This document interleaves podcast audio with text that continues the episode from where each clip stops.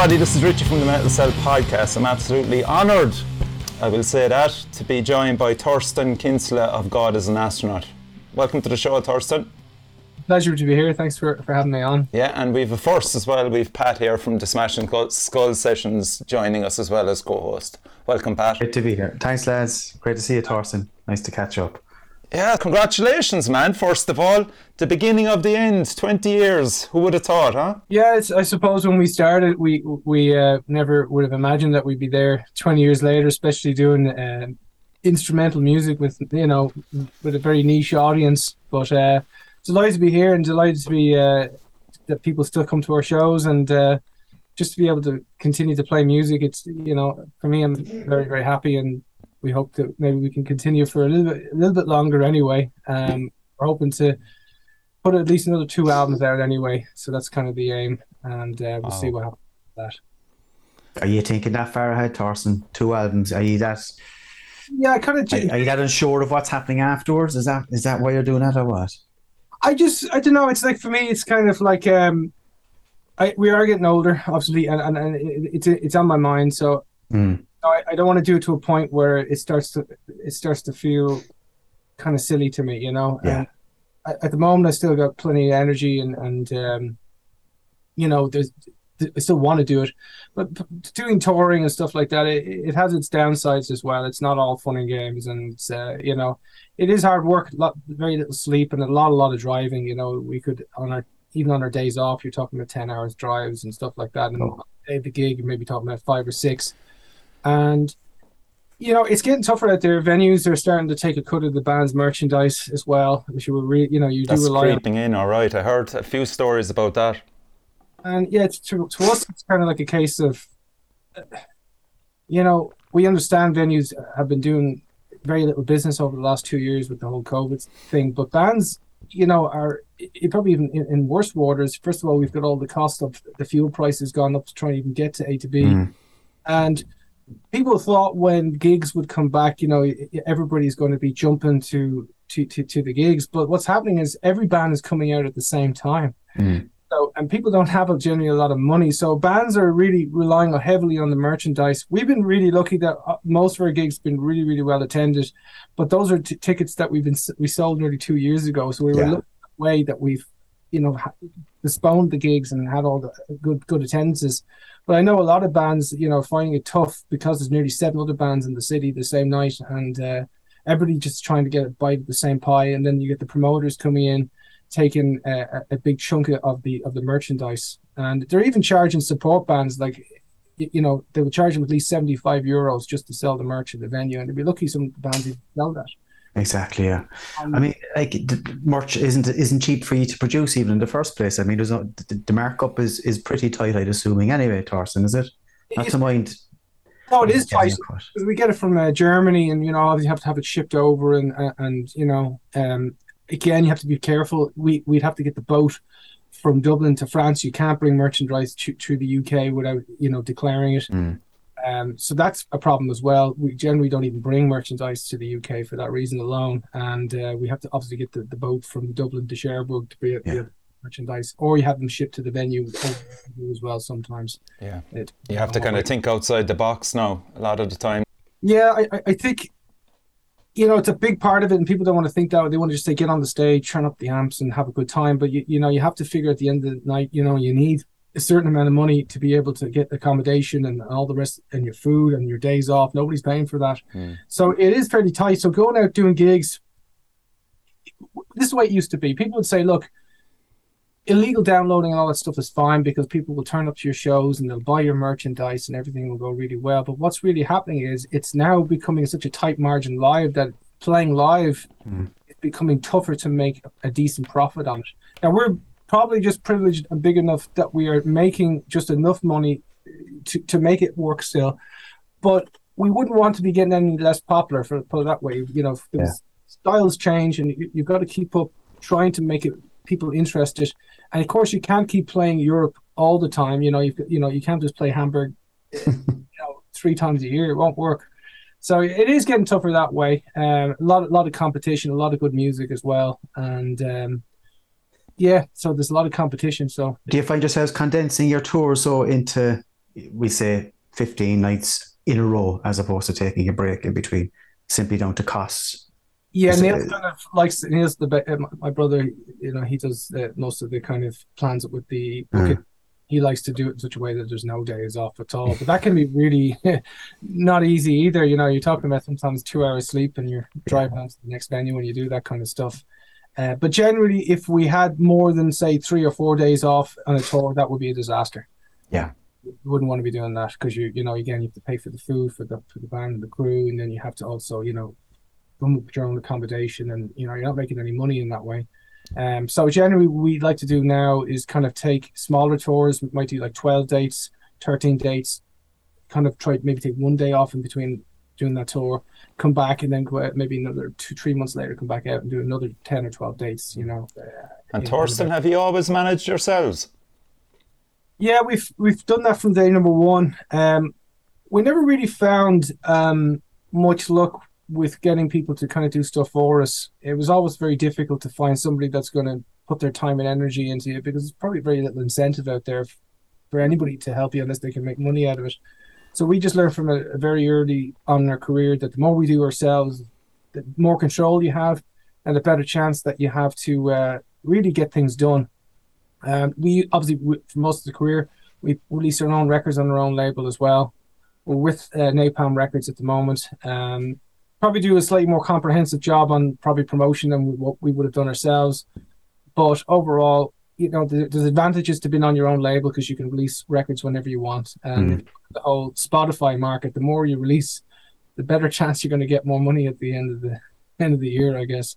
Um, but that's another problem. Streaming doesn't really. Yeah. I'd be curious to hear your take on, on Spotify. Again, it's it's a window to promote yourselves. It's huge, like, but again, fuck it, there's nothing to be made from it. Nothing.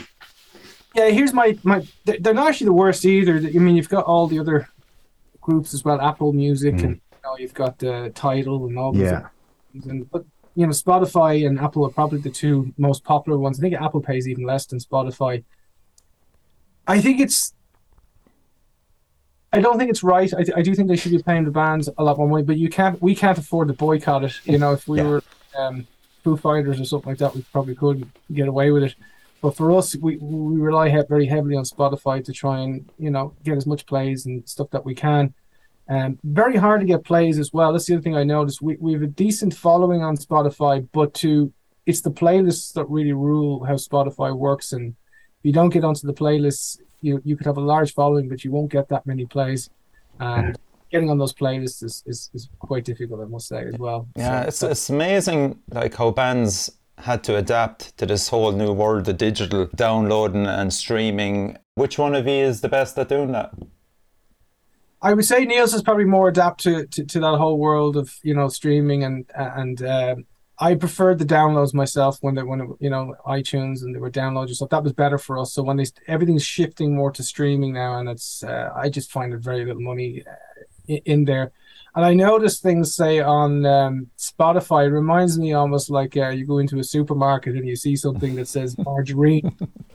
That'll sell, but if you have if your product has a mix of margarine and and butter and, and milk, you know they don't know where to place it. So I find, for example, you have a, a group that just does ambient music, very easy Yeah. to get a playlist. But problem is if you have ambient stuff and then you got some heavy stuff, they don't know where to place your stuff. You know, so I find Spotify not very good for people who'd like to make diverse albums. Put it that way, it's better Okay. product. That's literally one thing, and yeah, so that's one thing that we learned that as well. That you know that, that they don't like diversity, the way the, the whole algorithms and all that works. Amazing.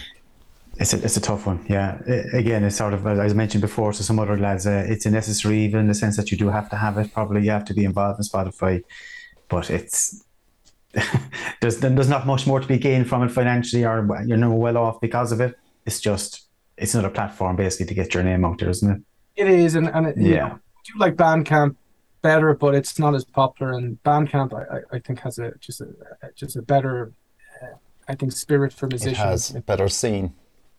It's Yeah. a better scene. So I would would much prefer to push Bandcamp, but the record label is not as not as much interested in Bandcamp as we would be. Um, Mhm. What you'd find in Bandcamp is fans that are way more passionate and are willing to spend more money on the band because they understand the mechanics of a band trying to, you know, release an album, release a single, and that money goes directly to the band, you know. Exactly, and then they do Bandcamp Fridays, Fridays, yeah. which which is great as well. Uh, you don't see Spotify, so I, I hope Bandcamp never changes and gets bigger. That will be, I think, a good thing for everybody in the in the industry. But normally, all these things start with great intentions, and then you know, look at Instagram, bought over Yeah. Facebook, and now if you want anyone to see your posts, you have to pay for it. Yeah. I made a mistake actually on the last tour. I was uh, I was clicking on my phone. I accidentally took out a, a, a kind of a promoted post on Instagram, which also promoted Facebook. Because I, I, was of the opinion Facebook was not really happening anymore, you know. But this post went down, I realized shit, I, I'm have to pay for a double service here, and it's like two thousand likes and a thousand likes suddenly popping onto our page per post again. So it just shows you that Facebook's still popular, but these guys are literally censoring it unless you actually uh, you pay for it, you know. Yeah. And it did help, I must say, though. You know, people did turn up in different gigs that didn't know we were even playing and stuff like that. So it's probably worth it. But I, I think again, it's it's just another way of milking money out of the musicians to try and let people know you've built up your fan base, but now you actually have to pay to inform them. Like you know, Mm. you know, on Facebook they said like, um, first of all, you have to like the page and you have to follow the page, and then you you know, it's like, come on, guys. Like, can you get your head around your popularity in, we'll say, Eastern Europe and beyond? But in Ireland, I'd imagine you you would prefer to have a huge popularity in Ireland as well. But like, if for some reason, it's just, is it just because of the genre music that you're being classed in, or what you think yourself now after like how many years now playing? it's it's hard to know. You know, it, it- there's there's a couple of factors probably at play there. Um, I would say, put this way, like I have to name the countries first of all that will probably do bigger numbers than Mm. Ireland. You know, and, and Italy would probably be one that we would do really really good numbers in. Wow. And I'd say we we're like up to maybe about. 1500 to 2000 people per show in Italy That's which is really good. Uh, we were doing a, actually a festival there, which was it was funny because they had Chemical Brothers headlining the next night. We were headlining, and I thought that was kind of weird, but that wouldn't happen here. Like you know, it wouldn't let you on.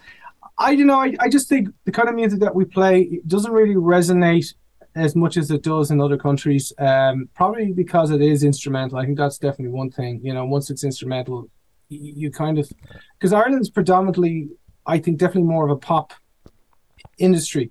And like for example, you know, we you take the metal scene for example, it's definitely very underground here. You know, it's not. It's much more above ground, say in the UK, for example. You know, so even metal music doesn't get much of a, attention. So I think the Irish media as a whole doesn't Absolutely. really pay much attention to to kind of music that's kind of slightly left field or a little bit more kind of unaccessible in their their opinion you know and i do th- I think ireland has that kind of more than just the media has a very much of an opinion that metal is kind of you know something that's not particularly cool and hmm. they- And there's a track history of it, Torsten. Like, for sure you know and i think they, they're kind of wrong. I think they need to embrace some of the other stuff. And, and, as you know ireland has some fantastic he- heavy groups you know from primordial to, to alter plagues and, and there's, there's- there's- that's only just two of many bands that, that have done really really well. And i don't really ever remember those groups kind of getting uh, celebrated in any way here in ireland you know?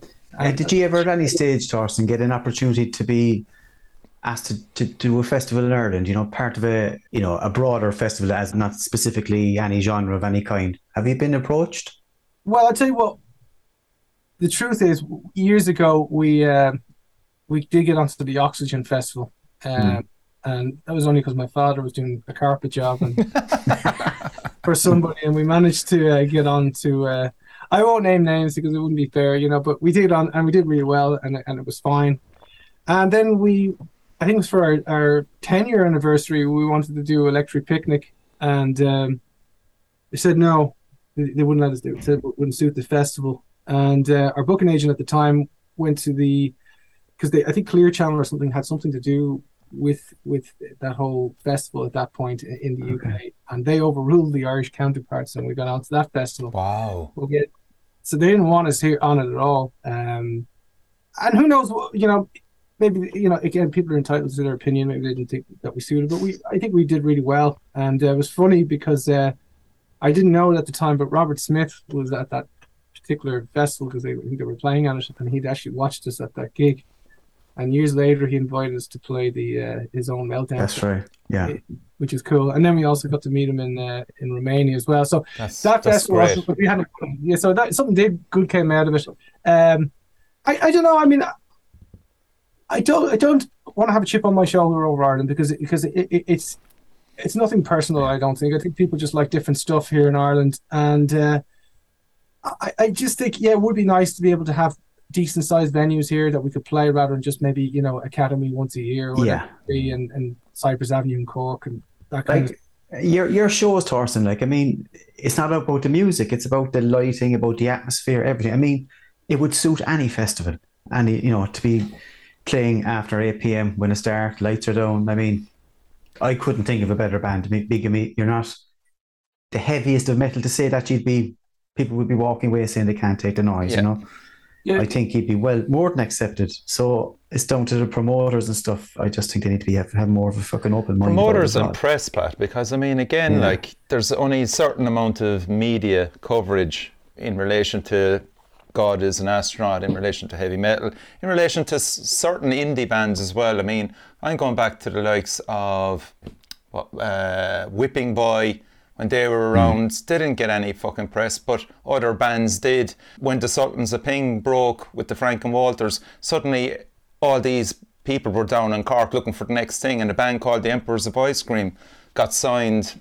Uh, they were friends of mine. They got brought over to to London uh, by Sony, and they promised them the Earth, Moon, and Stars, and they recorded an EP, and they fucking dropped them. The band split up. You know, it's it's like a feeding frenzy for one scene, and then it's all forgotten about, and they move on to the next thing. But you know, this roller skate skinny. Remember them? Oh, I, I like I like that like Roller Skate Skinny and, and all the bands you mentioned, you know, are excellent bands. I, I- Whipping Boy and Roller Skate Skinny are probably two my, my my favorite bands, you know. And again, you know, very very difficult for really uh, original music to find his feet. You know, it needs a lot of support. It needs the likes of John Peel and those kind of guys. Dave Fanning did what he could for He for those bands, but it's uh, it it, it really needs more. You know, but um, I think their music will, in a funny way, live on. You know, because I think you know, as long as there's musicians out there listening to that stuff, and you know, people that that go back and look at some interesting music that Ireland had to offer. There's there's some great stuff out there, uh, but it definitely deserved more recognition.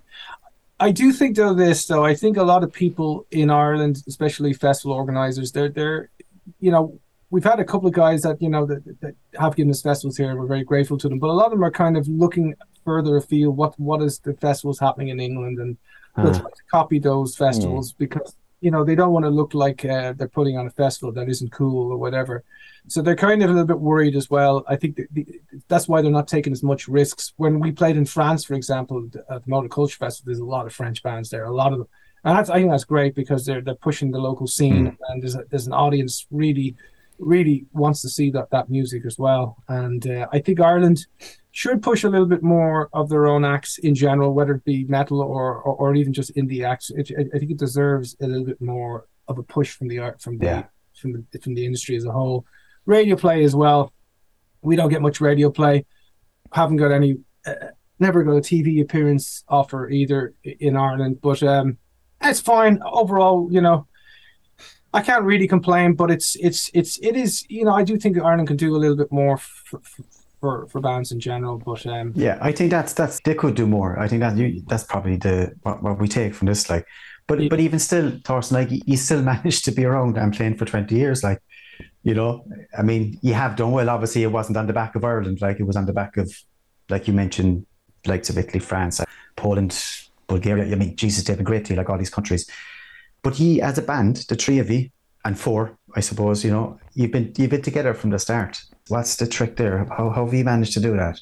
Um, well, myself and Niels are obviously twin brothers, so we've always had this kind of uh, dream to play music, you know, so Yeah. very much on a similar wavelength. So, you know, we kind of just like play music. A a very, really good relationship with Lloyd as well, who, plays the, the drums. And, Yeah.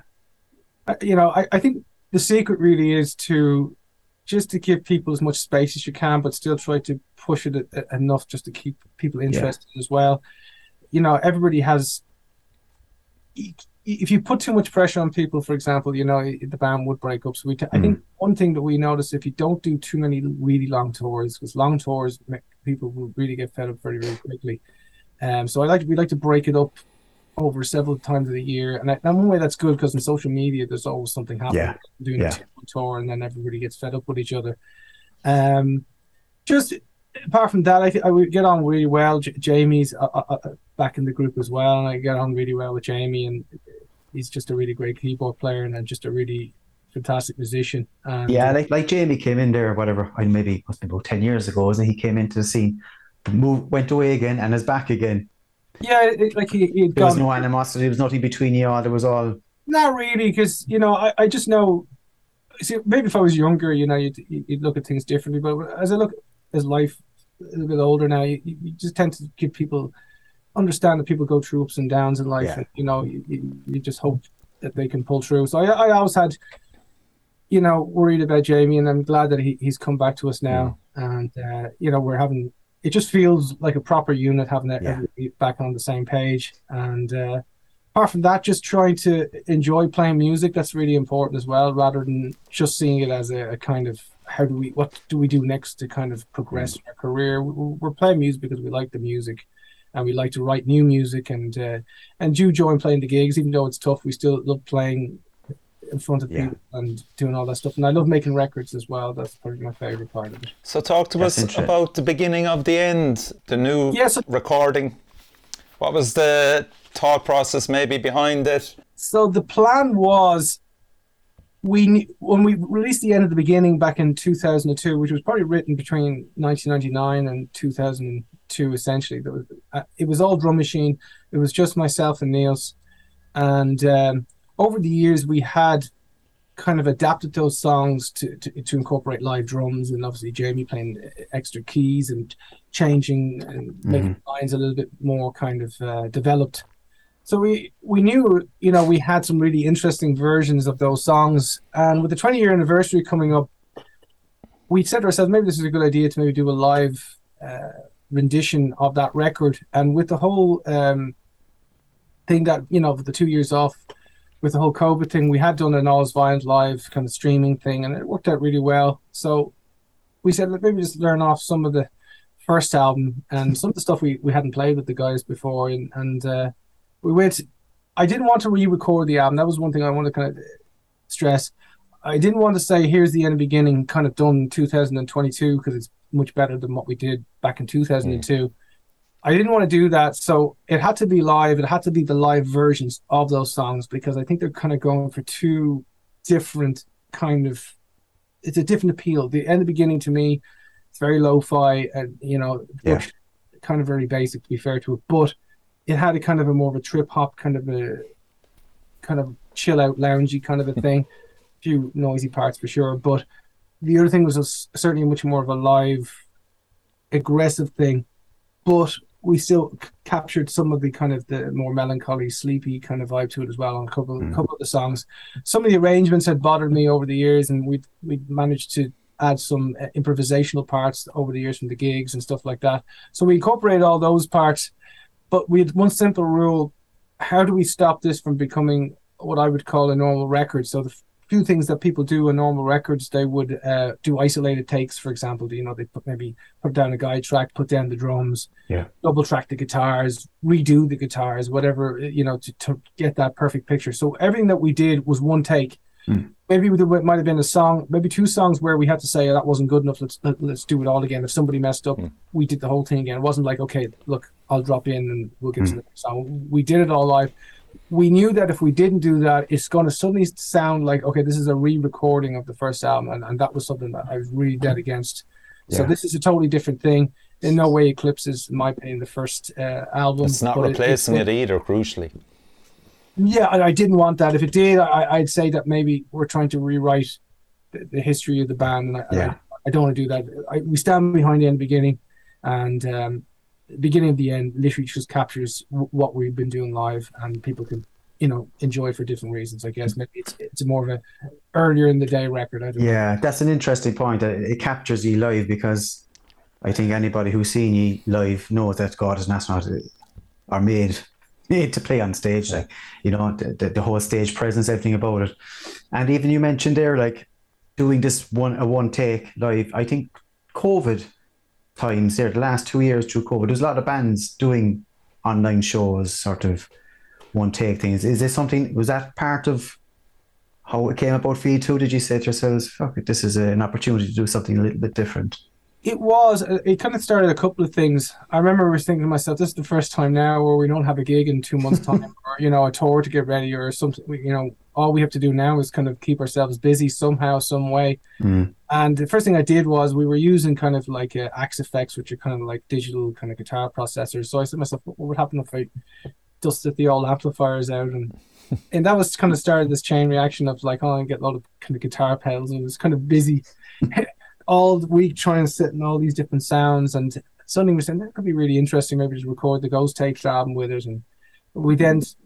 progressed further, and because we had actually a few All Is Violent shows with Ghost Tapes kind of combined with That's it. right. We saw that. Yeah, yeah. So we were playing that as well in the studio. We were rehearsing it like crazy, you know, before that. So we just kept, we kind of had built a kind of a sound around the amplifier and the pedals, and we haven't looked back since. We got rid of all the Axe-Fx and kept it. It's a little bit louder than than what what it would have been, but more enjoyable. Kind of. So I just had it. We got things done like that, that that we wouldn't have had time to do otherwise. And then we learnt off all our songs at a boredom. Really, we we'd kind of gone back because normally what you do is you take like three songs. Okay, you have to play these three because people are going to want to play. But Yeah. you drop the rest of them. Yeah. So this is it, at one point we nearly I think we had like sixty five songs just completely rehearsed gig gig fit because we did a whole um, Far from Refuge was an album that we didn't really play that often, but we recorded in the Opium Room sessions as well. And Yeah, and it's just it's just really had a great time, you know, for kind of forgetting about the new stuff and just kind of concentrating on what, what we had. But the end and beginning was really interesting because to get that right, we had to rehearse that for about a month and a half before going in. So you can imagine it was like back to the beginning, like this is all we have, this is our only identity. It felt exactly the way it was back then. It was like this is all we have. We have 10 songs and we better be able to play them live or we won't have enough to do a gig. So it was kind of back to that whole thing and modifying and trying to get everything to work as well as we could. And um, just even tracks like Lost Symphony, which was essentially was an electronic track with uh, was never played live, and to, to be able to play that live finally was a really it was really interesting. It was almost like DJ Shadow kind of vibe going on. Was- you're, you're you're kind of playing like um heavy kind of post rock stuff and you know instrumental rock stuff and progressive rock stuff, and next thing you're trying to interpret this dance song in a way. It was, but it was I really had a great time with with that learning that. And I was very happy with the recording. We had a grant and we got, which really helped a lot financially. We went into Windmill Lane Oh, Recording wow, Studio. you got a grant. Wow. Can you repeat that again? we, we did get a grant. Jesus. We, we applied and and and, and they, we got it. So I was thankful. So there's one thing I can't complain about the Irish music industry. There, we did get a grant and uh, we, we recorded the uh, the whole the whole record. uh, Two days in Windmill Lane Recording Studio. So And Torsten, back in the day when you recorded it, you probably had a song out of them original recordings that was your favourite. Is there one song in particular now with the re recorded version that you particularly love? I remember in the beginning, at the, at the very start, was probably my favorite because it had this kind of distorted synthesizer and a grainy drum loop, and it had a kind of an interesting kind of vibe to it.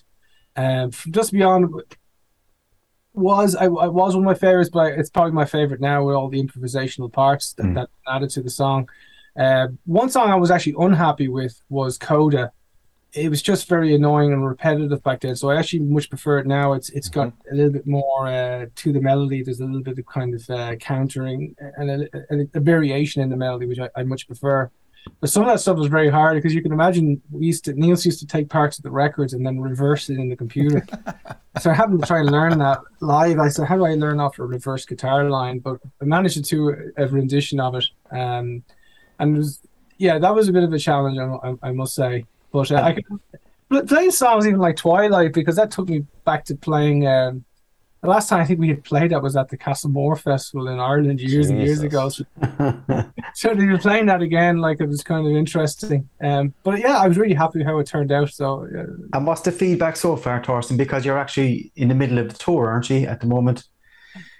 it's really, really, really positive. Anybody that's heard it really, really likes it. Uh, reviews have been probably more higher than anything that we've put out in a long time. Yeah. Um, I think some people haven't probably paid as much attention to it because it is just not new material, and you know, so I think it's kind of anybody that's heard has really liked it. Mm. Uh, but yeah, it's I would be lying if I said it got more of a reaction than Ghost Tapes. It didn't. Ghost Tapes. Uh, more people were interested in hearing what, what music we're like. Okay. And what about all is violent, all is bright? You only recently did that in full Yeah, I, a couple of shows too. I mean, that was personally my favorite album of, of all your albums, and it still is.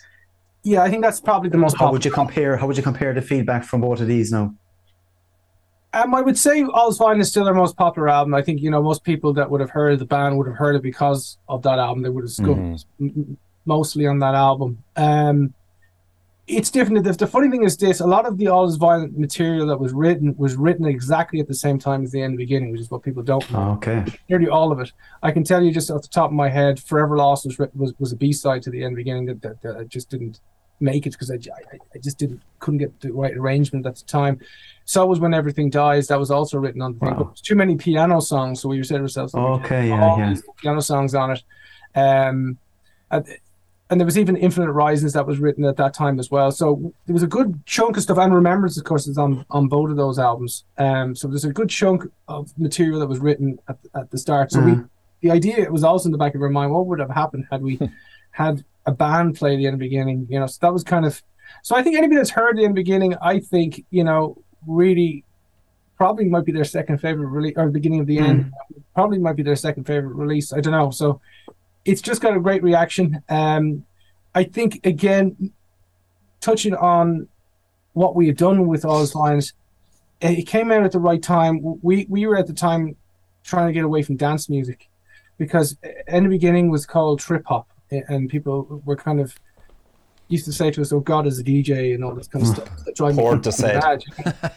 yeah, that kind of stuff. And, and we're saying, okay, it's not quite that either, you know. But when All's Wine came out, we all we did was essentially took what we had played live, Yeah. those songs, and then kind of added into the record. And suddenly we landed on a genre called post rock, which just kind of was bubbling kind of under. And that had done us a lot of favors because a lot of people, you know, were ready for that kind of version. Yeah. Now we had a few differences in it. Obviously, our songs were a lot shorter than our contemporaries at the time. I wasn't too familiar with a lot of that music, but it's done it done a lot of help for us. You know, a lot of people wanted to hit, just discover this stylistically because post rock was on the on the on the up. But over the years, that genre, well, it never really exploded as far as mainstream. You know, there's been a few few acts, of course, that has, but the genre as a whole has remained essentially underground. But I noticed that you know people are kind of not as excited about hearing that genre continue on. To be quite honest, and Mm. we looked probably for a long time now. We've been looking at trying to you know expand our sound and portraying what what, what we like to do basically, and. uh We've, I, no, I'm really happy with some of the stuff that we've done, like Epitaph. I really like the um, Yeah. some of the stuff that we introduced on that. The production might not have been exactly It was interesting. Yeah. It was. It was. It was different. Very Yeah. lo-fi, wasn't it? It was. it was a bit too lo-fi looking back at it. Yeah. I think there was a when we play those songs live though, they, they sound They're incredible live. Yeah. sound great. So I maybe Yeah. there's another live record to be done because it does sound really good. That's Can of worms. yeah. No, but but be careful. You see, that's the thing. But yeah, we definitely with with Ghost Tapes, we wanted to try and bring some live energy and that kind of stuff in. Um, but I feel now with everything that's we've gone through, I'm very focused about what I need to do for the future. Mm. Revisiting All's Von All's Bright, no, because that's of its time. And I think if we came out with an Violent Part Two, I- I really just think stylistically it would fail very, very Yeah. fast. And I know this at this point, but what I've always is important and something that we're going to be continue, continue to work on is just trying to write as much really good music and heartfelt melodies as we can without it kind of how would you put it putting on the you know emotion and then writing Uh-huh. I don't. We don't want to do that because that, that, that's just not. Just never. It's not. It's insincere, and I think post rock was guilty of that as well. Every song seemed to be get out the violins, and you know. So, Yeah, so yeah. we don't want to do that, but but I do want to kind of write an experimental psychedelic kind of record next. So that's kind Nice. of what, what we're working on. Yeah. Like, a, yeah, a lot of bands have diversified a bit. Actually, I think within that post rock genre, as you mentioned earlier, they're exploring other you know, you've got post-hardcore overlapping with post-rock. You've post-metal, as Richie mentioned, black metal earlier.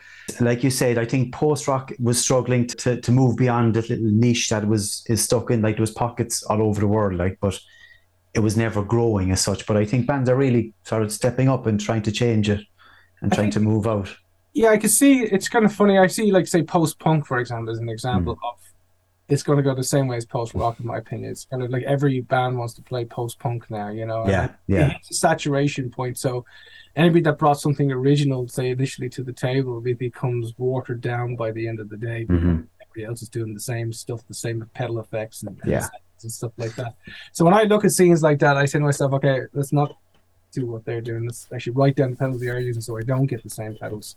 Because what happens is everybody's going to start sounding the same. And Mhm. it's- I always see that happening, you know, especially in Ireland as well. You see a couple of interesting bands coming up, and then you'll see about five other ones starting to sound the same as well. I, I, Yeah. I kind of worry about that. So I always think a little bit like two years down the road, what's people, what are people not doing, you know? Mhm. start to look at different ideas and and yeah, uh, yeah so it's definitely going to be an experimental psychedelic record of some description and uh, Sounds good. Sounds good. Yeah, yeah because like you always explore emotion and sound anyway, Torsten. So style obviously is never important as much as the content of the band. So Pat chose a song of the beginning of the end, and he might explain why he picked this one. So the song I'm going to play is Point Pleasant, which is not the obvious one, but maybe Pat, you can give us the reason why I'm going to play this song in I s- particular. the, the reason, well, I, I love the album in full anyway, and I, I especially love the rework that you've done on it, you know, because it's heavier, yeah it's a bit darker, and I think that's something that seems to have happened since Requiem. I think, I think that was a bit of a turning page for you as with your sound. I thought you got that a bit darker and a bit heavier, which I absolutely loved. Like, but this song between the third and sixth minute, roughly of that track, I think encompasses everything about you yeah yeah from that low, mellow sort of piano sort of influence sound right into those heavy, hard guitaring and yeah that- again Lloyd trashing it out. You know, I think it just had it all. And again, for me, I'd, I didn't want to be picking the same songs that everybody else would pick from the album. I know it's, it's, it's an interesting one. Uh, that song was actually inspired by the Mothman prophecies. Oh, wow. So, yeah. So I, I remember I'd watched that that film, and I just kind of, I remember I was thinking I'm going to go in and write something, and I remember finishing at about three in the morning. I came up with a piece of music. Um, yeah. So that I, I like that song, and it's kind of.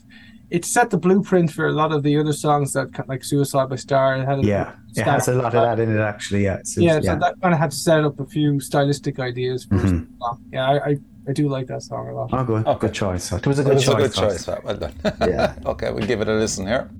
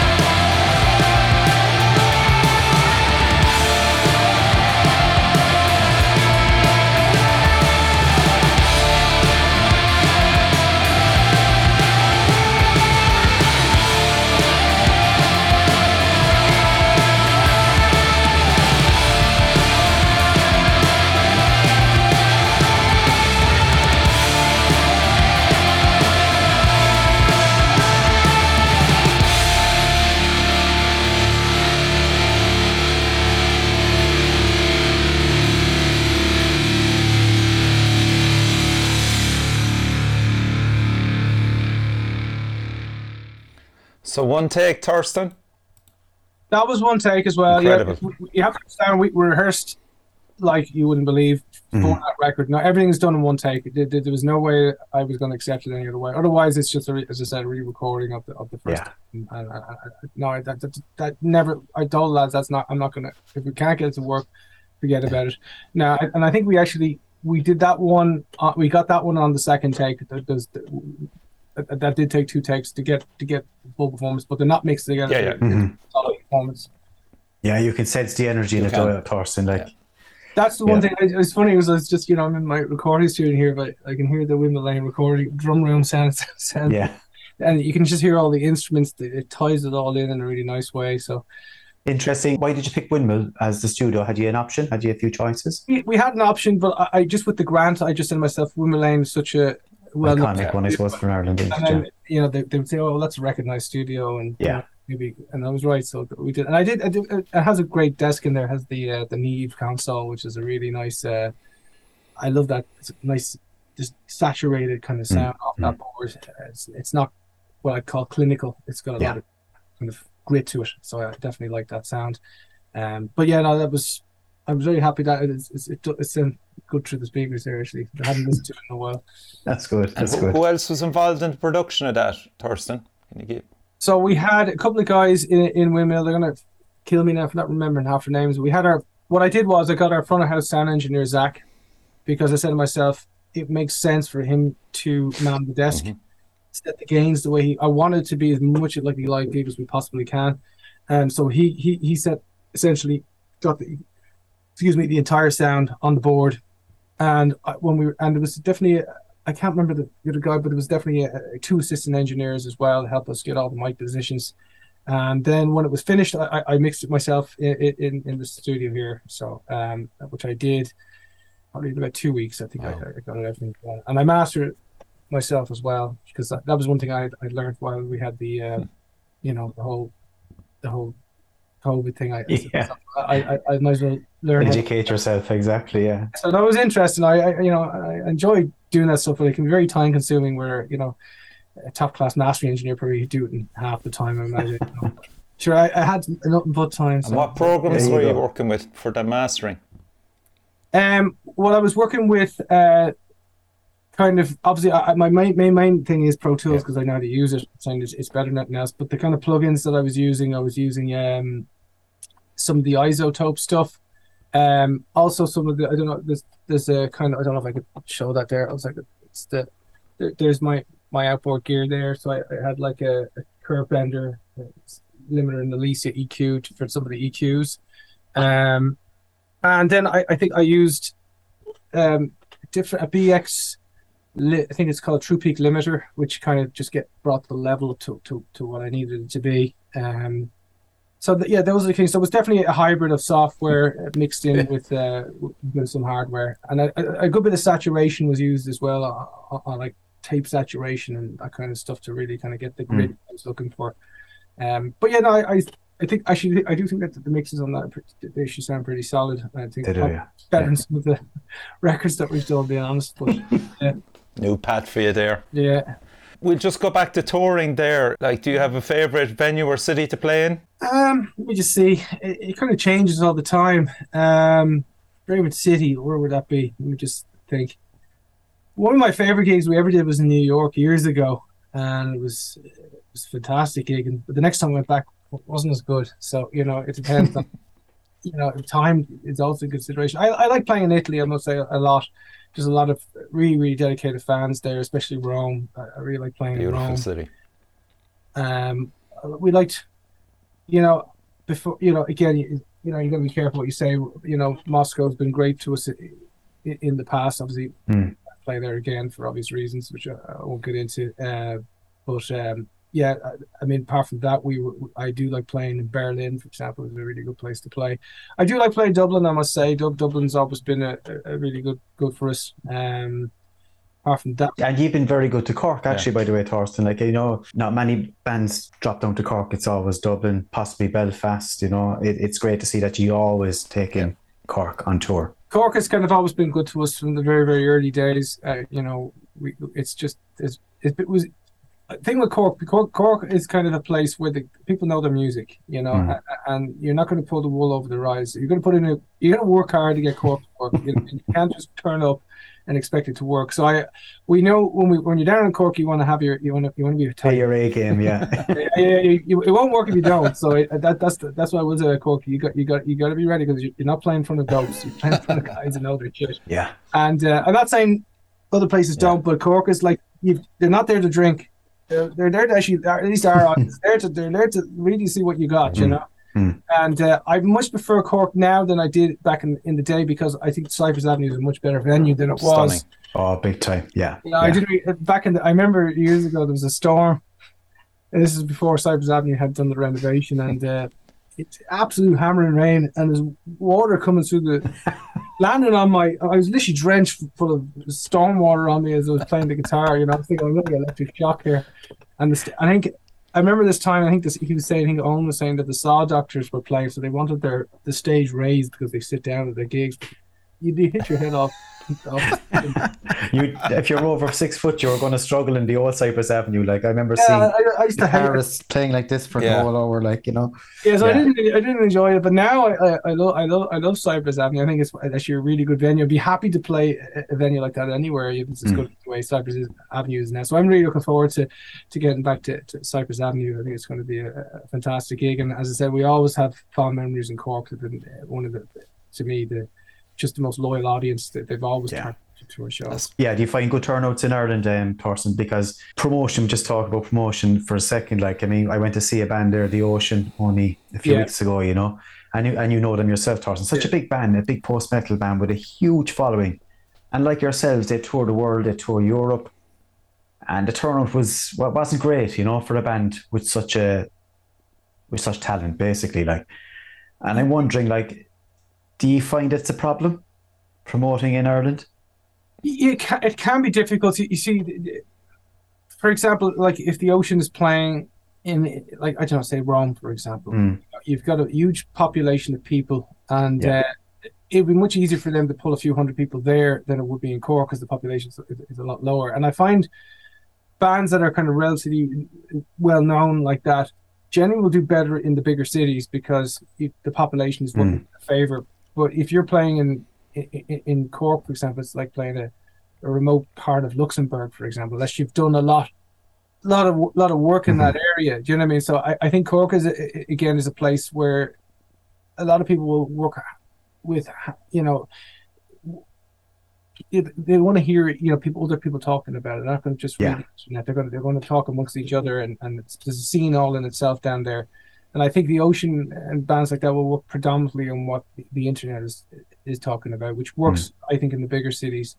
Um, so yeah, it doesn't it doesn't Okay. cover all grounds. That that's kind of my opinion on that. But saying that promotion is very very tough because um, how do you let? I'm sure there was people who probably realized two weeks later that their favorite band was playing in Cork and they weren't there. You know, It has happened has before to me many Yeah, a time. you're Yeah, on. yeah. so how do you get the kind of the right amount of publicity? Um, reality, if you were- if you were to do the dream promotion as an example for that band, you you, you, you would would have had, for example, uh, an interview with two of them, and you would have had like the hot press and talking about this band, Yeah. more posters, more presence, and stuff like that.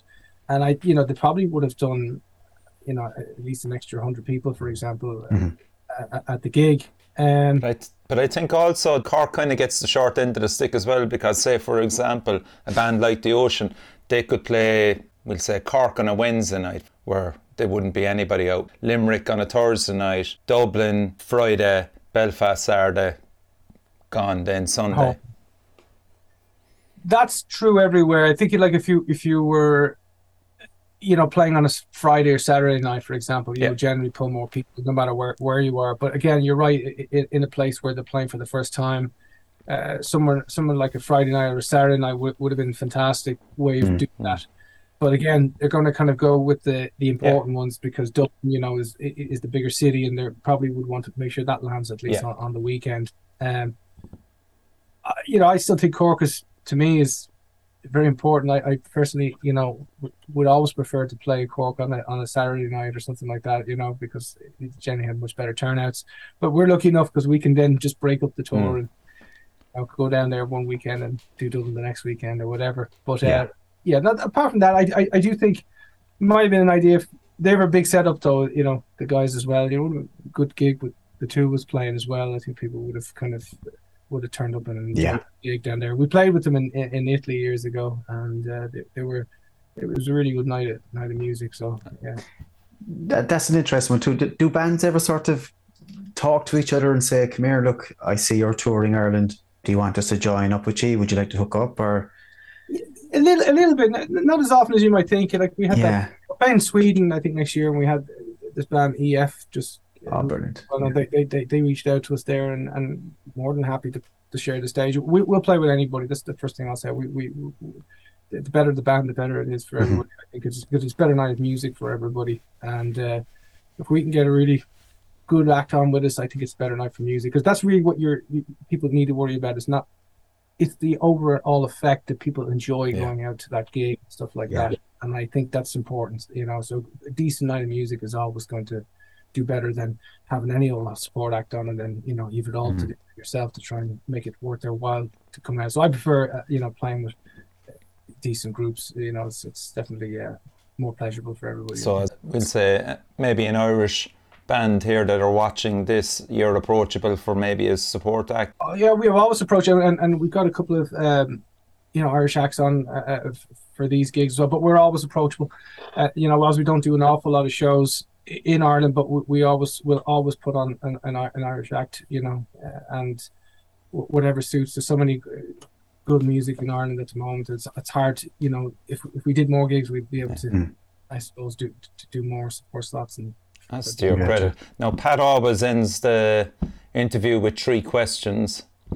So we're, we're going to move into This, this. this, yeah, this wasn't mentioned to you, I don't think, Torres. I don't know did I send these on to you. I probably didn't. Ah, no, I, I'll I'll play by ear. Yeah, see how I how we play it by ear. Yeah, it's just three session questions I always ask on the Smashing Skulls at the end of the show. Just a bit of fun, just something a bit light-hearted, really. All right. Uh, first question: If you could do a cover version, Torsten, of any track from any genre and any time, God, that's it. Is there anything you've ever considered? Have you ever chatted about it? Cover versions, it's funny, I've never actually considered it. Uh, I'm just thinking off the top of my head now. You know, or a track of your your own interpretation on a track? Even it doesn't have to be a, a cover as such. Like oh, let me just let me just think about. It. I have to think now. I have to nearly go back. It's, it's my phone here and look, and look at some. Would he have to sing me a on it, sec. Pat? actually, that's an interesting one you, you mentioned because I have to look at this now. This is a, a tricky. I'll have to just kind of see what it, what I could come up with here. Um, gee, um, are you influenced by any other sort of music like well, I, I eighties, think I'd probably try. I'd probably try a Whipping Boy song if I had to name something. Class. You know, I, I, I Anything from Heartworm would be would be outstanding. Yeah, Yeah, I, I, I, I mean, we've played Twinkle before. Really? With with Ergo years ago. Um, so like we can we played that. oh, uh, nice. I, I don't think of the other one. I think there was something from Submarine that that that, that, that worked really well as well. So yeah, Yeah. de- definitely Twinkle comes to mind. I mean, definitely. Uh, That'll do us nicely, Torsten. Yeah. I'm happy with that. Happy with that. And if you if you haven't ever heard of Whipping Boy, for those that are watching not from Ireland, uh, please check them out. They've uh, fantastic album sure. called uh, Summer. Absolutely, that's Heartworm is, the, Submarine is the Heartworm, album to yeah. go to first. Yeah. and yeah, Yeah. and just blown away by them. Second question, Torsten, uh, what band, past or present, would you like to have played or play on stage with? Um, Jesus, so many. uh, You know, obviously, just even sticking it to, to, to the Irish bands. I would have loved to play with that band Stum, uh, who, who were just I don't know if anybody remembers them from Derry. What, a, what an amazing Stump or live band. Stum? Stum. Okay. They're, they're from Derry, and one of the probably around 95, 96. And the records don't do them justice at all. It's a really, really amazing live act, and really powerful, and uh, just amazing presence. So they, they definitely w- would have been one of the bands. Are they selective, Torsten, or are they? Oh no, he's Long gone? It's long gone now. I think they've gone. Didn't last much past 97, 98, I don't think. But okay. they were a really, really good band. Um, Would you ever be tempted to play on the big stage, on the big fucking stadium tour? Get on stage and play with somebody? yeah, well, I wouldn't, I wouldn't say no. I mean, you know, I, I, I don't like stadium rock music in general, though. You know, Yeah.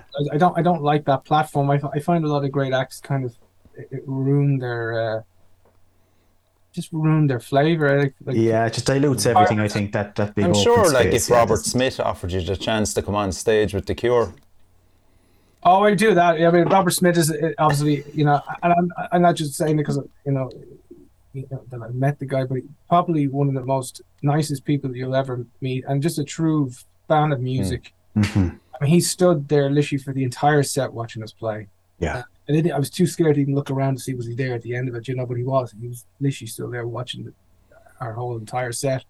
And then he did the same thing for the editors as well. He just sat there, we was watching that band for the entire set. Just genuinely lo- loves music more than anybody I've ever met. And Did he did he approach you afterwards, Torsten? Did he? yeah, he, he asked us to come back to the dressing room, and I we ch- chatted to him for about thirty minutes, and just a very down to earth character, and Mm. just a really very serious musician and a serious writer, and and not in, there's no bullshit. It's just a very unique. I'll never forget meeting him. Really unique character and a very kind of special person, and you'll be surprised how much he has his ear to the ground Yeah. you heard probably of all the bands we've been talking about. Oh yeah, absolutely. Yeah. This is the guy not interested in who's trending in the top of the charts. Mhm. The guy is, has his ear to the ground, looking at what interesting bands, and because he just loves to listen to interesting music. Talks. He loves talking about lyrics and words and all the different stuff. I found him really. Obviously, that would be a dream guy to collaborate with, you know, and to play on the same stage with, him in the Cure. Yeah, I, I wouldn't say no to that. That's for I'd sure. say no. You know.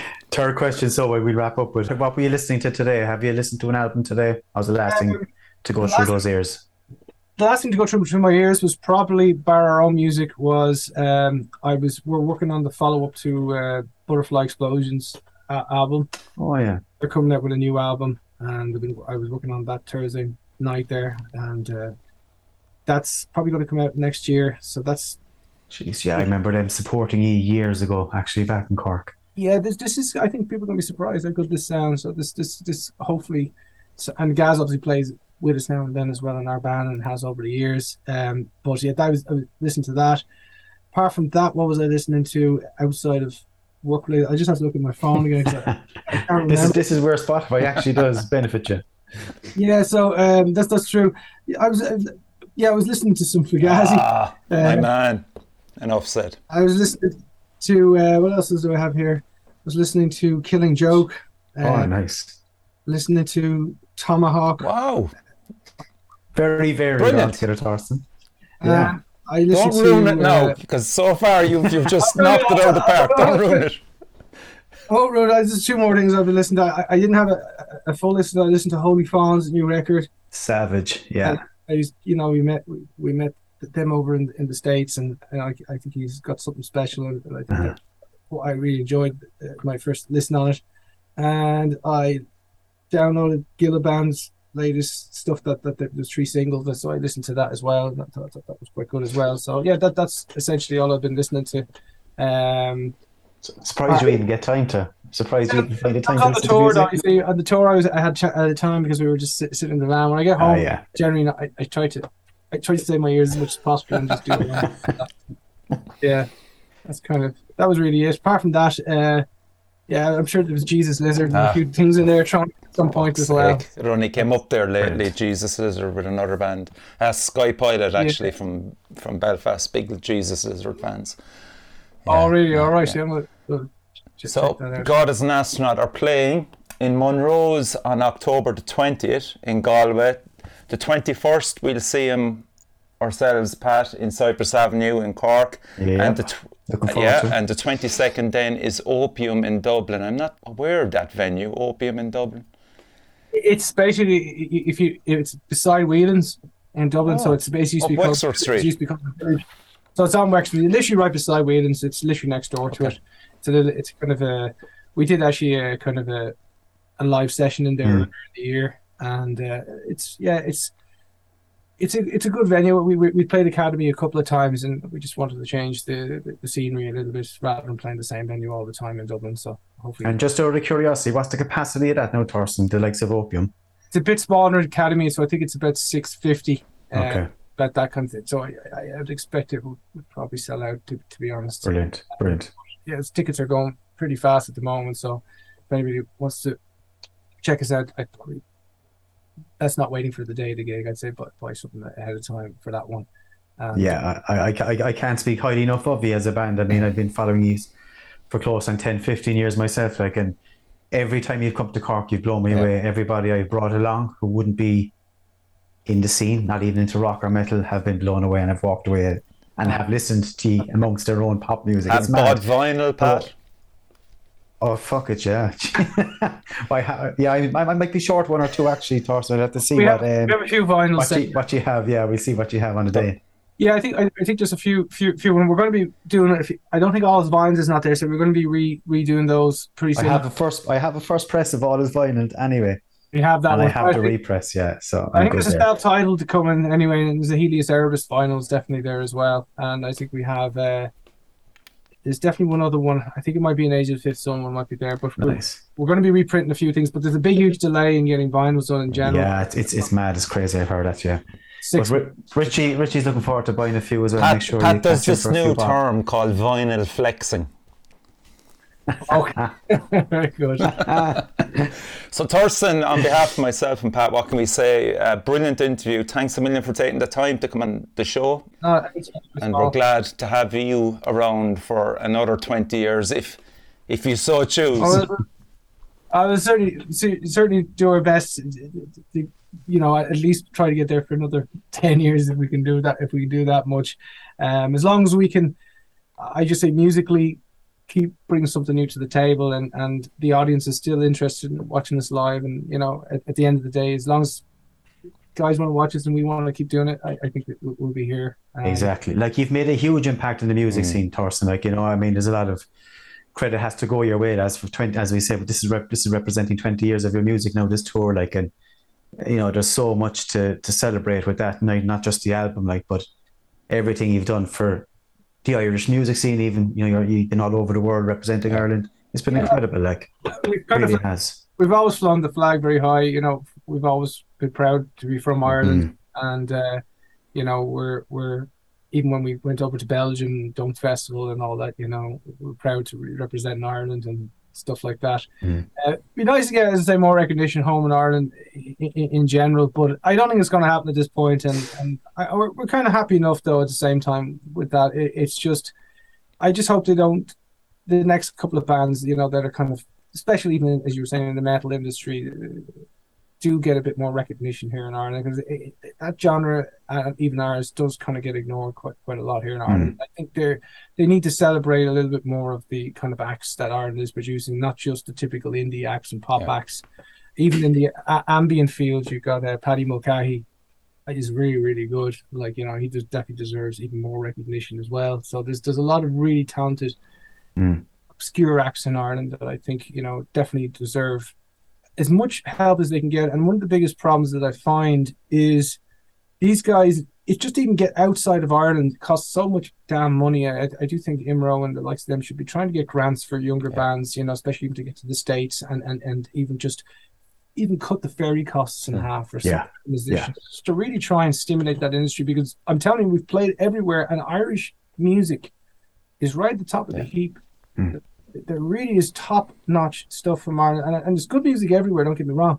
But I think I maybe I'm being biased, but music that comes from here in Ireland, it's I mean, I can't think of a band that I like better than Whipping Boy, for example, from from Ireland and, and Roller Skate Skinny. You know, even go back to the to Rockfield to the rock bands like Kerbdog and all that kind of stuff that can Mhm. happen all the way back then, Yeah. Therapy, all that stuff. There's some fantastic music that has come from Ireland, and uh, I, I, you know, again, you see Fontaines, DC, all these bands that are coming out today representing, and it's, you know, I just think there's a lot more than that, and even obscure, more underground acts like, you know, primordial, different stuff like that, Mhm. really, really well in Scandinavia and those places. Yeah, a bit of their- their funding would be well. nice. Yeah, and that's the one thing that I think needs to happen for for for, for bands that are kind of because it's it's it, they literally haven't got the money to, to last and and have that they have that bit of support to be able to last for a couple of years and get to those places and at least you know be given the opportunity to be on that platform. And they don't get it. And here's the biggest problem and I've said this before um when you get play here on, on Irish radio it doesn't it nothing really happens even if you get that because it's not like somebody in over in England is paying attention to what's been happening here. So I think Ireland needs to do a lot more to be able to get the, the bands over to other places like Eurosonic, but a, a- lot more of that kind of stuff in general. Mm. To be able to even have maybe um, like the the other voices and stuff like that, which we, we see we seem to can't get, and they don't seem to give it to much metal acts either, from what I can see. No. Um, I think they need to change their policy there, and rather than give them to the same fifteen acts over and over and over again. I, I do think there's.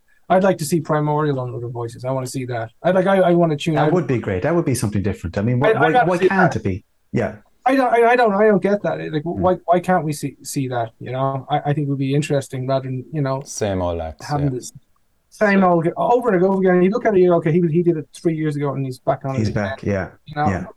But look, at the end of the day, it's their show. They're going to do what they think is right at the end of the day. But I do think uh, bands here deserve more exposure a- and deserve an opportunity to try and prove their worth in other countries as well. Well Well said. said. Well said, Torsten. Yeah. So you've been listening to said that. Torsten from God is an Astronaut. Um, tour dates are out. Um, I'll just go through them one more time.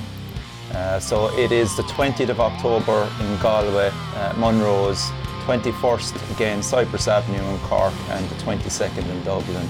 Torsten, thanks a million for taking the time to come on the show. Much appreciated, and we'll catch you in Cork. I love saying that. yeah. Thanks, you. Cheers, Pat, as well. There you go. Thanks so much. Cheers, guys. Thanks, guys.